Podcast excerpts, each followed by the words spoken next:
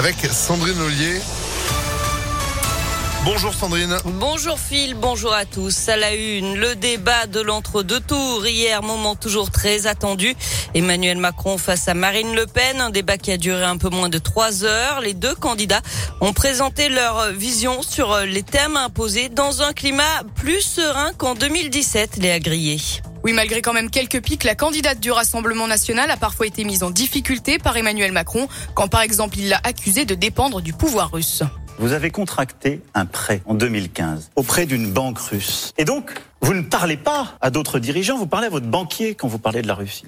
Sur l'écologie, quand Emmanuel Macron accuse Marine Le Pen d'être climato-sceptique en proposant des aides pour réduire les tarifs de toutes les énergies, même les plus polluantes, la candidate du Rassemblement national lui répond qu'il est climato-hypocrite, notamment au sujet des éoliennes.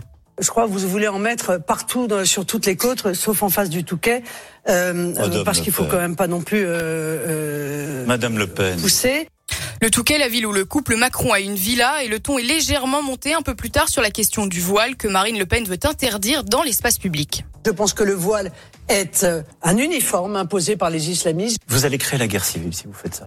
D'après les observateurs politiques, le président sortant sort légèrement vainqueur de ce face-à-face, mais Marine Le Pen a tenu le choc. Et à trois jours du second tour, ce meeting ce soir à Lyon des soutiens à Emmanuel Macron avec euh, plusieurs membres du gouvernement, Bruno Le Maire, Olivier Véran et Gabriel Attal.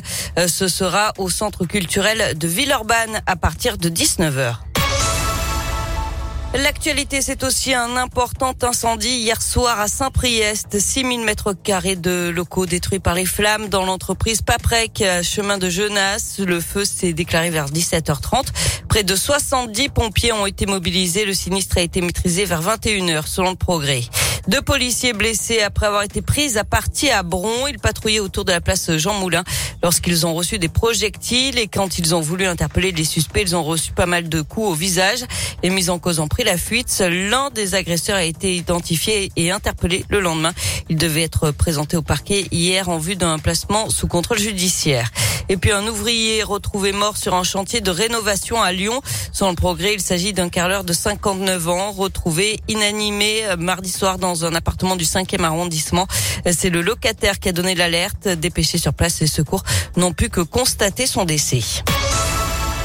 On passe au sport avec du foot et la défaite de l'OL hier soir à Brest de buts à 1. Lyon qui reste du coup à la huitième place du classement à 7 points de Monaco, Strasbourg et Rennes qui occupent les cinquièmes à troisième place, synonyme de Coupe d'Europe la saison prochaine.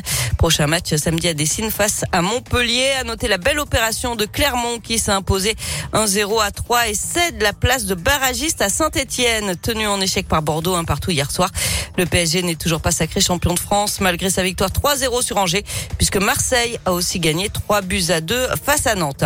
Enfin, un anniversaire aujourd'hui, celui de la reine Elisabeth II. Elle fête aujourd'hui ses 96 ans des tirs de canon depuis la Tour de Londres et Hyde Park marqueront l'événement et une fanfare militaire jouera joyeux anniversaire pour l'occasion, mais la reine fêtera son anniversaire de manière privée. 96 ans et des décennies de règne. 70 ans de règne. C'est fou, hein, quand même, hein. Bah ouais.